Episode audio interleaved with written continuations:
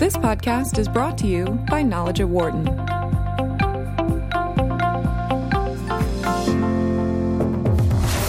From the campus of the University of Pennsylvania Wharton School, this is Knowledge at Wharton on Business Radio. Here's your host, Dan Loney. Hi, everybody, and welcome to Knowledge at Wharton here on Sirius XM 132 Business Radio, powered by the Wharton School. We're featuring a series this month called 2019 A Look Ahead. We're going to discuss China right now. It's the second biggest economy in the world, and it's in the midst of a trade war with the United States that's starting to have a real impact. This week, Apple reported that its uh, iPhone sales were lower than expected in China. Auto sales also declined in the country, the first retreat for that sector in two decades. And numerous other companies are pulling back on their growth forecast as well. The U.S. and China called a 90 day ceasefire on imposing new tariffs that started in December and have announced that they will hold ministerial level talks in Beijing next week. If no agreement is reached by that March deadline, the U.S. could proceed with new tariffs and China would likely retaliate. So, where is China headed in this new year? Minyuan Zhao, who's an associate professor of management here at the Wharton School, joining me in studio. And on the phone, Jacques Delisle, professor of law and professor of political science here at the University of Pennsylvania. He's also director of the Center for East Asian Studies and deputy director of the Center for the Study of Contemporary China. Minyuan, Happy New Year to you. Thanks for coming in. Happy New Year. Thank you. Jacques, great to have you with us. Great to be here. Happy New Year. Thank you. So, where do you think we we are with China? And obviously, the relationship, Minyuan, is, is still very much in flux. We still have to get through all of these trade issues. But from an economic side, some of the data is showing maybe a little bit more weakness than I think some people were, were expecting. Well, China is certainly weakening, uh, both for internal and external reasons. We know the tariffs are weakening a lot of the export sector, but more importantly, it's poking the bubble um, that has been have been building uh, since 2008. So, because of the stimulus package, what you see is a lot of investment in real estate, in, in uh, construction, in so-called you know virtual uh, world, and, and, I'm doing a literal translation yeah. from the Chinese phrase, uh, is facing a reality check. So, you know, it's bad. The data look really bad, and uh, it's weakening. But on the other hand, I also heard a comment saying, "Thank the trade tension for poking all the uh, the bubble and get China back to reality." And, and, which, in the long run, may not be a good a bad thing. Which is interesting because when you say that you know that it, it does not look good, mm-hmm. they're still talking about potential growth of over six percent, which for a lot of countries would be phenomenal. Right. But with where China has been and the expectation of being maybe closer to seven percent, right. you're, you're coming in under under level. Right, and there's a lot of speculation what the seven percent really represent. Correct, right. Jacques, your thoughts? Yeah, I think that's right. I mean, I think we're seeing as a lot of indicators of a serious slowdown in China. Some of them are, as Minyuan said, domestic. Uh, we've seen uh, slowing consumer confidence. Uh, we've seen just the inevitable fact that growth does flatten out in a country that isn't growing as fast as China has for so very long. Um, and you know, some of these things are just plain old cyclical. Some of it reflects reforms that I think it's generally agreed are necessary but have not been implemented to take the next steps toward market-oriented reforms. Uh, and you know, I think we will see some attempt to deal with the weakness in domestic demand. There is another stimulus package, a sort of lowering of the reserve ratio requirement for banks to stimulate lending. Uh, there's going to be a fiscal stimulus, perhaps as much as $200 billion. Those sorts of things, which we've seen China do before when demand weakens. The downside of that is, even if it works, in a sense, it creates some of the problems Minyuan was just talking about. That is, it can create speculative investment. It can create a new problem with bad loans. So they're walking Yeah. a fairly familiar tightrope there. Uh, we're now talking six and a half percent as probably a higher number than actuality. As you say, that's a great number for most countries, but for China, it's not what uh, people have gotten used to. And of course, as we've talked about many times in the show, it's a regime that still lives to a significant degree on economic performance legitimacy. So when that slows down, people get worried. Well, Jacques, then when you look at, at what I, I think the president and, and his administration would like to see in terms of developing some sort of new framework for a deal, uh, and some of the changes that, as you said, we've discussed that, that really need to happen to, around intellectual property and other issues. Uh, does it really not fall into the lap of President Xi to really start to, to drive some of that change if he doesn't want to see further issues in, in his own country. Yeah, I, mean, I think there are really sort of two pieces to the quite formidable policy challenges that Xi faces on the economic side. One is the domestic demand, which we've just been talking about, and there there's a tension between going through with some promised painful market-oriented reforms and tilting the playing field back in favor of uh, entities other than large uh, and state-linked enterprises, and that's been uh, in the promise, uh, in the list of promises since early in the Xi regime, but it's been hard to push through. One of the things that's come through just in the last few days is they've talked about how to deal with the problem of slowing growth. Right. not just the stimulus, but also to particularly target that toward the small and medium enterprises, which are a great source of job growth and the kind of entities that benefit from reforms. That's the internal side. The external side is dealing with the U.S uh, and dealing with the external uh, demand decline. And some of that, again, is just inevitable. A country with an economy the size of, the size of China's can't continue to grow through exports. They know that. But many of the strategies that are still essential to a an economic strategy that's still relies deeply on engagement with the outside world. Part of the problem is declining demand as the U.S. and the West slow as well. And part of it is blowback against things that China has done that the U.S. and others see as profoundly unfair trade practices, whether it's IPR piracy, intellectual property rights piracy, which we just saw Kudlow this morning talking about uh, possible theft from Apple, yeah. uh, or whether it's uh, whether it's um, uh, sort of what, what, people see as a tilted uh, playing field for foreign companies operating. It's a long list of, of complaints here from the Trump administration, and we're now seeing the meetings, the vice ministerial meetings coming up this week in China. I'm not terribly hopeful of a breakthrough there, but for Xi, I think the challenge is how much, the question is, strategic question is, how much do you do something that will satisfy uh, foreign uh, complaints, uh, particularly coming from the U.S., which you can do perhaps on the cheap, versus how much do you undertake structurally to address some of these problems? You know, it's I, I totally agree. Um, my assessment is China will reform only in ways that will benefit China. You know, if you know, if it's for the purpose of mending international relationship, they will do it. But more importantly, whether it's good for China in the long run. Um, you know, you can talk with the IP lawyers in Silicon Valley and ask them how difficult it is to implement a strong IP enforcement. Sure, right? Yeah, if yeah. it's a big issue in in the U.S., not to mention China, so international policing is not going to help right? China will police its IP uh, regime only if it's in the interest of China to do so. And, and talking about the stealing, you know, one thing again, I'm. I'm all for stronger IP protection. I study IP, and I think it's very important for China to revamp its IP system, which is already ongoing. And if you look at the centralized IP court, uh, they're making a lot of progress on that. Um, but on, on the other hand, there's a very vague line between learning, imitation, and stealing. Right. right? Okay. Um, China has been trying to learn foreign technology for a long, long time. It didn't work. It's not like in the early days China didn't quote unquote steal, but I can hold, uh, I can hand you all the blueprints and all the technology. Then can you build a car out of it? Okay. I bet you can't. Right. Right. Yes, probably. And I not, can yeah. hand you all the Qualcomm technology and try to build a phone out of it. Can Right. you do it? No. Right. So there's a lot of R&D effort behind it, and there's a lot of he says, she says, kind of argument. The U.S. said you're stealing everything from us. And again, I'm not defending China, but I'm trying to provide another perspective. And Right. China claims that we spend so much on R&D, and we are building up our R&D capacity. So um, the you know the discussion is also the understanding, the mutual understanding of where things sit. It, it sounds like it, that it's probably somewhere in the middle. Then that Yeah. obviously you do have an element of R and D that is going on with companies in China, ZTE, Huawei. Right. You, you can run through the mm-hmm. list of companies, mm-hmm. but there's also probably an element of, of the stealing that's a factor in this as well. Yeah, so the the challenge is to reach coordination to give China the incentive to police the stealing part. My fear is, you know, having a blanket accusation of stealing on everything that's going to piss China off and reduce its incentive Yeah. to to police itself. As I said, IP is a very tricky issue. You cannot remote control, remote manage. Sure. So the only way for China to improve its IP system is to show it's in its own interest.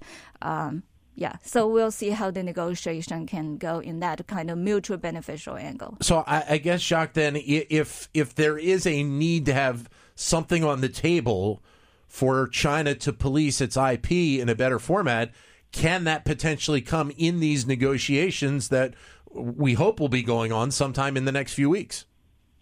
Well, it's certainly going to be one of the uh, key topics. I mean, I think we've seen uh, gradually the Trump administration place greater emphasis on the intellectual property side rather than what had been just a laundry list of issues. Uh, and so that's certainly at the forefront. And I think one needs to read perhaps Kudlow's statement about Apple uh, technology theft by China as being the sort of next salvo in this. So I think we have seen uh, more of a zeroing in on those issues, and that's certainly the issues that American business complains most about. I'm skeptical about it in two ways. One is, you know, we're well into that 90 day period that started with the meeting in Argentina, and not a whole lot has happened. We've now got you know, a week into January, vice ministerial level meetings. The clock is ticking toward March, uh, and there really is a lot on the agenda. And as Minyuan says, this this is a very complicated set of issues. Even if you focus just on the intellectual property uh, parts. Uh, some of this is a concern about American IP rights holders who make high tech equipment. Apple's an obvious example, uh, where they're just concerned about the collapsing demand in China, and it's hard to figure out, or at least the slowing demand in China. It's hard to figure out what exactly is driving the slowing demand. Then you get complaints about what are essentially protectionist or mercantilist economic policies, where the complaints are there are policies that are not actually IP theft, but that benefit uh, domestic firms in a variety of ways and sometimes lead to pressure on foreign companies to license their technology as part of a price of doing business in China, part of price of access. And is that a government policy or is it hard bargaining? Often kind of hard to unpack. Then there's flat out theft, which we've talked about. And then there are also complaints about China's industrial policy, the so-called innovation economy policy, the made in China uh, 2025 stuff, these things which are attempting to develop Chinese industries in the high-tech sector, where the U.S. complains that that's kind of over the line in terms of permissible industrial policy. It's too much state intervention. And then we layer on top of that the concerns about security threats that the U.S. government has raised in terms yeah. of buying Chinese equipment, particularly the 5G stuff from Huawei. So it's a, even if you just look at IP-related things and technology-related things, it's quite a list. Yeah. So I just want to add two points on the security side. You know, U.S. is blocking Huawei and, and so on based on security threat uh, arguments, and China is doing exactly the same, right? They're saying, look at the Snowden uh, cases, sure. yeah. and if there's hard evidence that spying is, is going on, we need to develop our own system. And after ZTE, there's all these uh, strong incentives to develop indigenous technology. So that's one thing. And another is um, when you look at the data, and I totally was, uh, agree with Jacques, the declining market share of foreign brands uh, can be attributed to many reasons, right? It yeah. can be due to the by uh, by China only, you know, policies, home biases, and it can be due to simply stronger local competition right? Um, the VW Volkswagen was able to sell its Santana brand for in China right. at 95% market share for like 15 years because there's no competitors.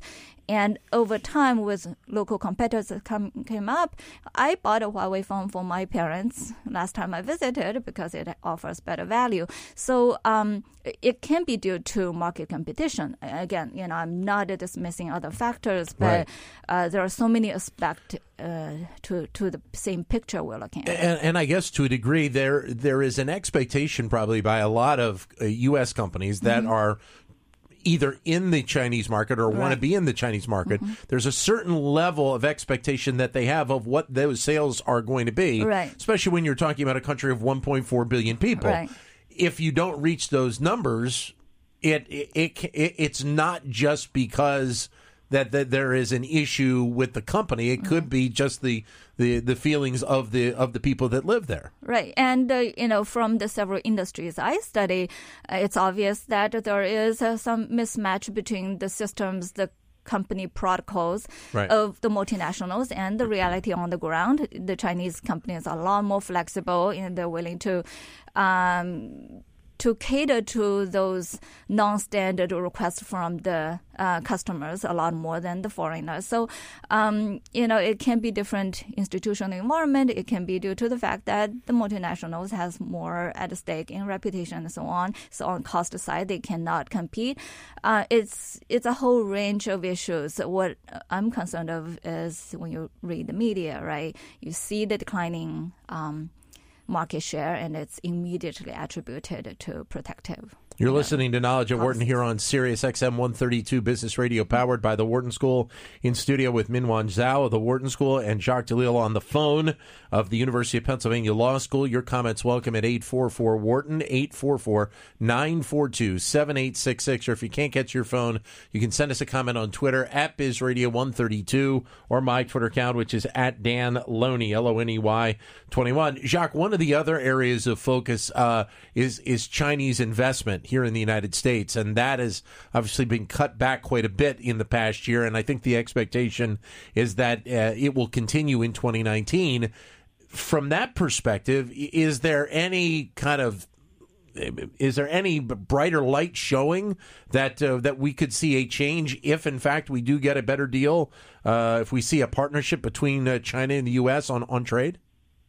I think it's certainly possible. Just, uh, before I answer that, I wanted to follow up on one thing uh, that yep. Minyuan said about the uh, the question of U.S. companies expecting to sell in China. I to take a, a step back in the somewhat uh, bigger picture view. We have a long history of uh, people believing if I can only sell one of my product everybody in China, right? That goes back to sure. the 19th century, and businesses are way more sophisticated than that. But I think the modern version of it is China says it needs seven or eight percent growth, so China's going to get that seven or eight percent growth, and China has promised to open in a variety of ways. And I think U.S. businesses and the foreign businesses maybe were a little naive in thinking that was going to continue. So there's that romanticism, and you layer onto that another phenomenon we've seen certainly in 20th century China, which is when Chinese nationalism gets poked, uh, consumers can engage in sometimes full-blown boycotts, but even short of that, shifting their preferences away from companies uh, that are associated with countries with which China has a bad relationship and shifting toward domestic companies out of a kind of patriotic sense. And both of those things, again, subdued and more sophisticated, but they're still there. On the investment side, you know, I think one of the ways we might see uh, limited progress on both the trade and investment side is uh, China also has a fairly long history, uh, and I think it understands that replaying this history might work with Trump of doing something that is splashy, you know, making a big purchase, uh, doing some kind of investment that produces jobs. We've seen inklings of that in the uh, early phases of this kind of Trump and Xi era right. uh, trade frictions. So you could see something like that happening again. Uh, I doubt that it would be a really profound transformation. Uh, partly the concern here is, is on the U.S. side. I mean, there's a great deal of concern about Chinese investment, partly for IP reasons, partly for market share reasons. But we've seen a toughening of the so-called CFIUS, the Committee on Foreign Investment in the U.S. process. The legislation's gotten tougher. It's general legislation, but I think it's pretty well accepted that a big concern is with China coming in and buying up U.S. companies that have sensitive technology. Uh, so you've seen Chinese investment deals scrutinized uh, more closely than those from other countries, perhaps for good reasons, perhaps sometimes not for so good, so good reasons, but, but just as a matter of the way certainly China perceives the investment climate in the United States, there's a there's a sense of hostility toward uh, Chinese investment. So uh, there has been three main reasons for Chinese investors to come here. One is to diversify their portfolio, right? So to balance their risks, especially when the institutional environment in China tightened up or shifted in the past few years. Um, but that has been mainly blocked by the uh, more scrutiny on, on the banking system. And the second incentive is to learn foreign technology. You right. know, we come here to buy some high tech companies to learn how they uh, operate, and that has been banned mostly by the U.S. side. Right? You know, getting a higher hurdle for anyone who sure. try to buy uh, American technology, and the the third purpose is to expand the market to reach the U.S. customers, and it, you know, as you can see in the Huawei phone case, and that has also been uh, barriers to that. So all three we see barriers either erected by China or by the U.S. Right. and it's no surprising the number is coming down. And the market access, which you talk about in the scope of the United States, but mm-hmm. that's something that recently has been discussed in terms of China and maybe trying to open the market's a little better for, for companies coming in there and right. trying to work on uh, the issues of IP uh, so that companies don't have to turn over so much when they go I- into the Chinese market. I think that is almost a kind of a let's wait and see until we actually get we move right. down the road a little bit here. Yeah, I agree. And if China learns its lesson in the in the past forty years, industries that have um, experienced the best growth are the open industries. Yeah, competition really can make miracles. Um, but yeah, we'll see. But It's- can that happen? it- it- Go ahead. I'm sorry. Yeah, it can be scary at the beginning, right? Right. To open up to the giants. And can that change in terms of China with the, the scope of, of some of the state-owned companies Mm-hmm. that are in that in, in that country as well? Yeah, that, well, to answer that question, we're getting into politics, the Right. relationship between politics and economics, right? Right. It's one thing to maximize growth potential. It's another thing to uh, risk risk stability or the absolute control of the state sector in some so-called strategic areas. Right. Jacques, your thoughts? I think that's right. And I think one of the things that makes a lot of this complicated is that it is hard to untangle how much of the problematic behavior is being directed by the leadership, by the party state, and how much of it is just something that goes on. So if consumer preferences are for locally made brands, whether out of a sense of quality or fit with demand or uh, patriotism, you know, that's one thing. If it is because of sneaky protectionism, we're not you know, in a world now where you slap a 40% tariff uh, on goods coming in unless you're doing it as part of a trade war, which we're starting to see happen again.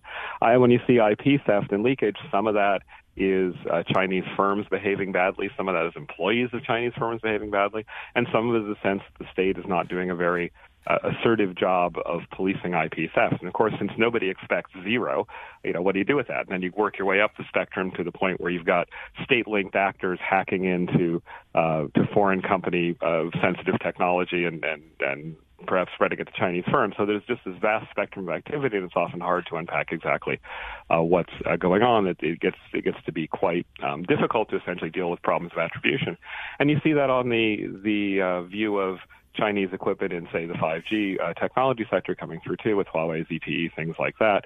Um, I think nobody disputes that it is possible when it wants to for the Chinese leadership, for the party state, to put a lot of pressure on companies to have levers within companies. But the fact that it can occur and sometimes does occur doesn't provide a basis for uh, for inferring that it always does occur. So how do you handle these kinds of companies? And I think I've said before on your show, I mean, I've done some work with Huawei on some of these issues. Yeah. Uh, and I think both sides get very frustrated. Um, and, you know, my view of this is the fact that it occurs sometimes doesn't mean it occurs all the time. And I've said that in a variety of contexts. And the pushback always is, well, you can't say it doesn't ever occur. And, and, and so we get to the standoff. And unless you can get granular and show what goes on in individual cases, it gets very tough. As Minyuan was saying, this quickly gets into politics. So you layer onto that the detention of the CFO of, of Huawei in Canada Yeah. uh, over the evasion of sanctions with Iran. You see several Canadians now being detained in China. You see the U.S. Uh, reaffirming what had already been on the books, but it's gotten more attention now, reaffirming a travel warning to American citizens, uh, largely because of exit bans on some uh, American citizens of Chinese background. Um, you, you could you could see it spiral out very quickly.